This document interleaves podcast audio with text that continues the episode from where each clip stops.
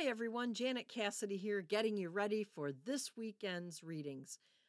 We are in the 26th Sunday of Ordinary Time, September 26th, 2021. I want to zero in on the book of Numbers, which is the first reading from today.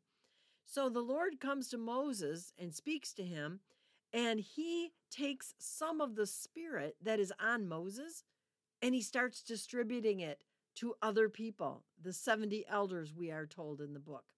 So, two men, you might think, unfortunately, Eldad and Medad, they had already left the camp.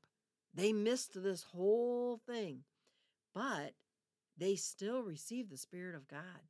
And then they went out and they were prophesying. Well, there was a question about that. Wait a minute, you got to stop them from prophesying. No, no, no, no, Moses said. I'm not going to stop them.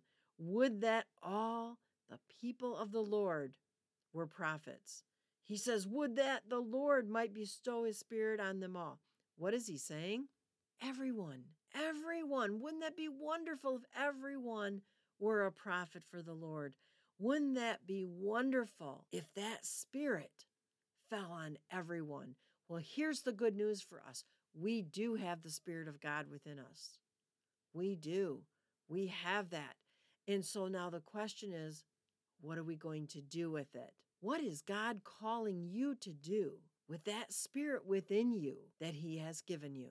So I hope this gives you a little chance to just begin your preparations for Mass this weekend and and kind of open up those readings a little bit. Just enjoy that Spirit of God and see what He's calling you to do.